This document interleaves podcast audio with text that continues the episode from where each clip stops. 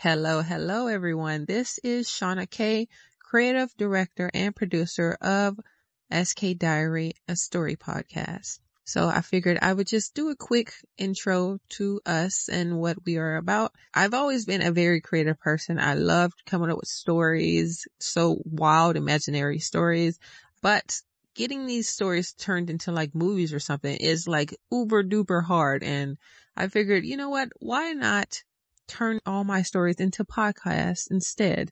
So the very first podcast you guys will, or story that you guys will be introduced to is Acrylics, which is a script I wrote when I was 18 years old. And I figured this would be a perfect podcast to start off as.